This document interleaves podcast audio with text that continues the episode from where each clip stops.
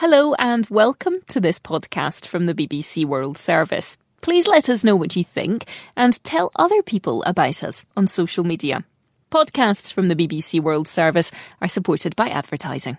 This is a download from BBC Learning English. To find out more, visit our website. Hello and welcome to the English we speak. I'm Jiaying. And I'm Neil. You look really busy. Is everything okay? Yes, but I'm having a dinner party for my friends on Saturday. But I'd forgotten my parents were coming to stay this weekend. Have you considered postponing the dinner? Hmm, no. In fact, my parents were more concerned they would cramp my style. Your style is giving you cramp? Oh, that sounds painful. No, Neil. I said cramp my style, which is an expression used to mean that someone or something is stopping you from doing what you want or behaving in a way that makes you feel free. Ah, that makes sense. Your parents were worried they would stop you having the type of party where you could be yourself. Now I understand. Well, let's talk more about my party after these examples. I don't want to cramp your style, but could you wear a shirt and tie to work rather than a t shirt?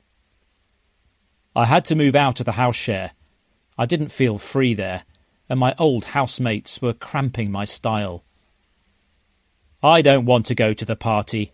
I'm worried she thinks I'm uncool and that I'll cramp her style.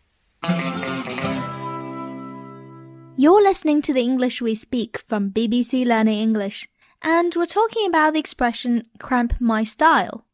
We use this expression to say that someone or something is preventing someone from behaving the way they want. So hang on, why didn't I get an invite to your dinner party? Are you worried I'd cramp your style?